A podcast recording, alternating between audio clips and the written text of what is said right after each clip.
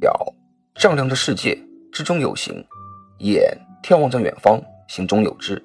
你好，我是行者轩辕，一个把前半生用在了行走的路上，喜爱沉浸式，与当地人同悲同喜的旅行者。二零零二年八月九号，一大清早我就起床，穿戴整齐，和三二爷爷一家一起吃了个早餐，因为今天我将去往耶路撒冷。之后的再次相聚，估摸着都要到年底了，或者满一年快回中国前再和他们相聚了。特拉维夫亚法其实离耶路撒冷不远，也就几个小时的路程。不过之前在耶路撒冷有过人肉自杀爆炸事件，所以程序繁琐，交界处啊会查得严，时间会较长。但是怎么的，晚饭前总能到。到时啊，就可以和莱安娜共进晚餐了。虽然只是一个星期和她没见面，但热恋中的情侣，谁不想天天黏在一起呢？吃完早饭不一会儿，我就看到师傅徐厨师长已经开车过来，准备送我去车站了。我连忙和三二爷爷一家互相熊抱了下，以此告别。哦，这里。告诉你个小风俗，犹太人啊和其他西方人的习惯有些不同。如果和你不熟的话，是不会和你互相拥抱在一起的，最多和你握个手。到了客运车站门口，非工作人员的车就进不去了，只得和师傅再次告别，然后拖着行李箱排队接受检查才能入内。以色列的严格检查是全世界闻名的。半年前，我初次的来到这个国家，在机场时我已经亲自的领教过了，但没想到这次车站的检查竟然比机场更严格。周边不时有荷枪实弹的军人来回巡逻。等我来到检查签证和车票的柜台，都已经一个小时过去了。我看到工作人员依然还是穿着军装的军人。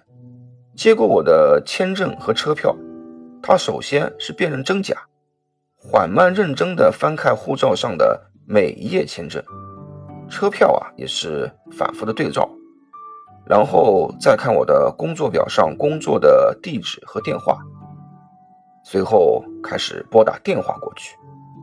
我心里咯噔一下，看来他这是准备我每个工作的地方都会打电话。询问状况啊！我在亚法工作的地方还好，那里的人还算友善。可是电话如果打给我在特拉维夫钱老板中餐厅的话，他们和我关系不怎么好。只要接电话的是钱老板的人的话，一定会说我好几句是非，那就很可能被拒签了。电话一通，我的心就提到嗓子眼了，但脸部表情还算正常。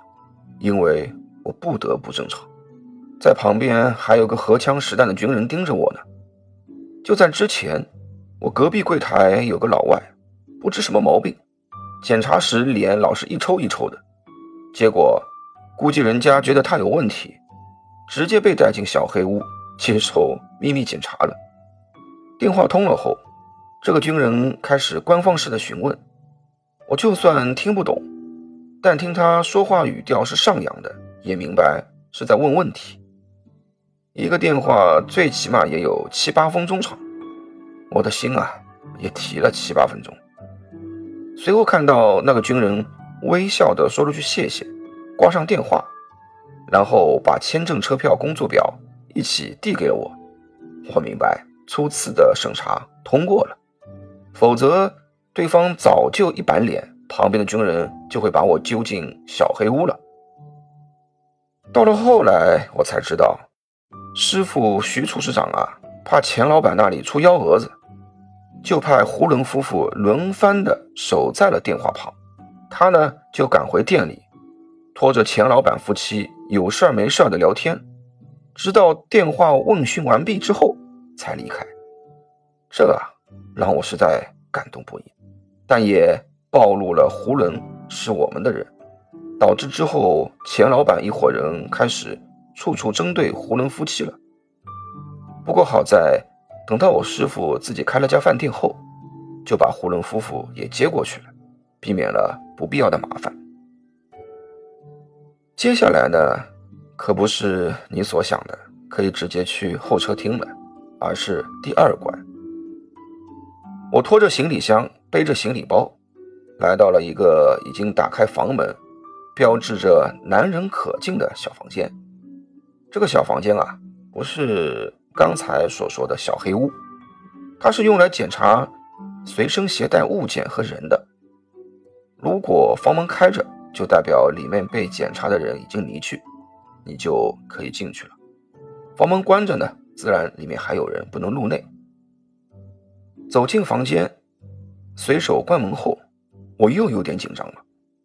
里面依然有两个军人，一个军人手托着 M 幺六突击步枪，站在角落里注视着我；另外一个军人呢，手拿扫描仪，示意我所有的行李和背包必须全部打开，箱子和包里只要有拉链或封口的也要打开。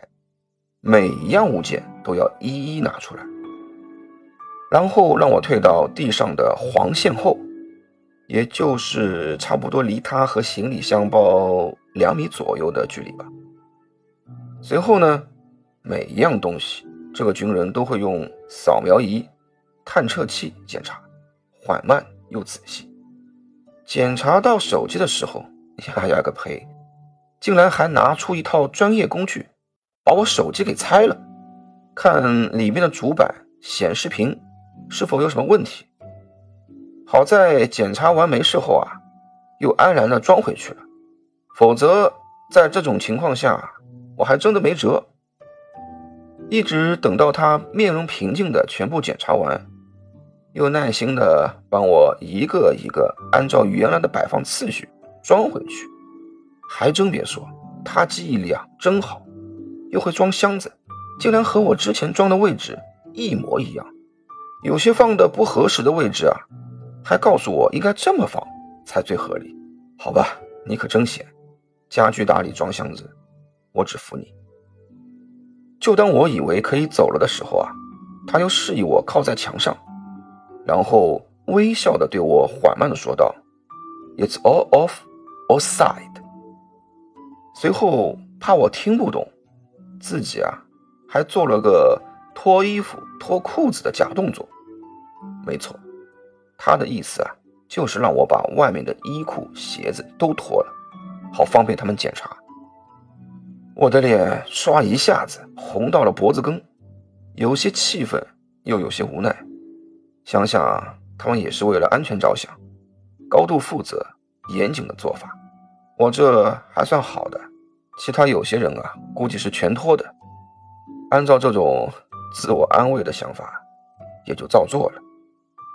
这个过程呢，还是很快的，一目了然嘛，也就几分钟。那个拿枪的军人啊，走过来，还笑着指着我的腹肌说：“You six。”然后呢，又撩开了自己的上衣，指着腹肌说：“My eight。”然后。又朝我做了一个加油的动作，靠！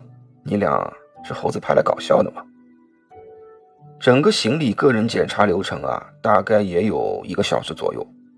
嗯，但还没完，还有最后一关——个人讯问。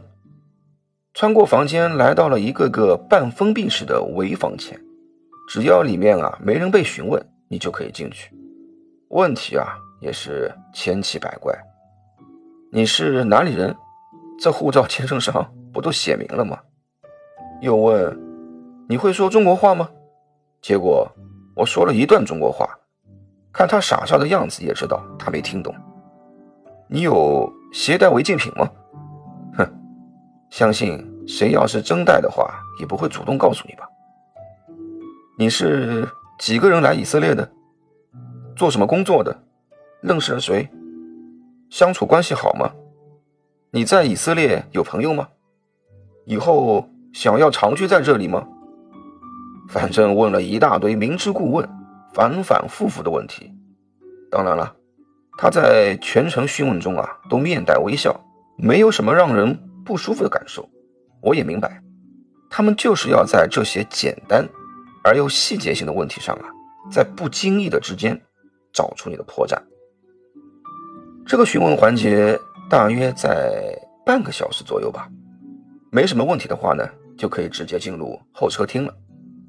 那时那边的短途或长途客运车，虽然每隔三小时会有发车的时间，但是只要是当天的车票，哪怕时间过了也是可以坐的，并且如果是去同一个目的地的话，一般最少要等两辆车，最多三辆车。人都坐满了才会一起出发。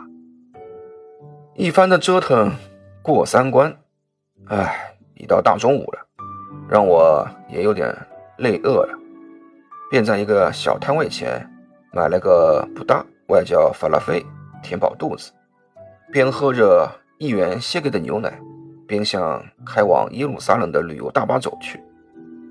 可能我又去了下厕所，因此。等我进了等待车辆行驶区域的时候啊，一号车和二号车都已坐满，我只得坐到了三号车上。没办法，谁叫我在每次的长短旅途前啊，都有个习惯要去下厕所呢，保证路途中啊不会尴尬。哈哈。经过二号车的时候，忽然看见有人朝我挥手，挤眉弄眼的。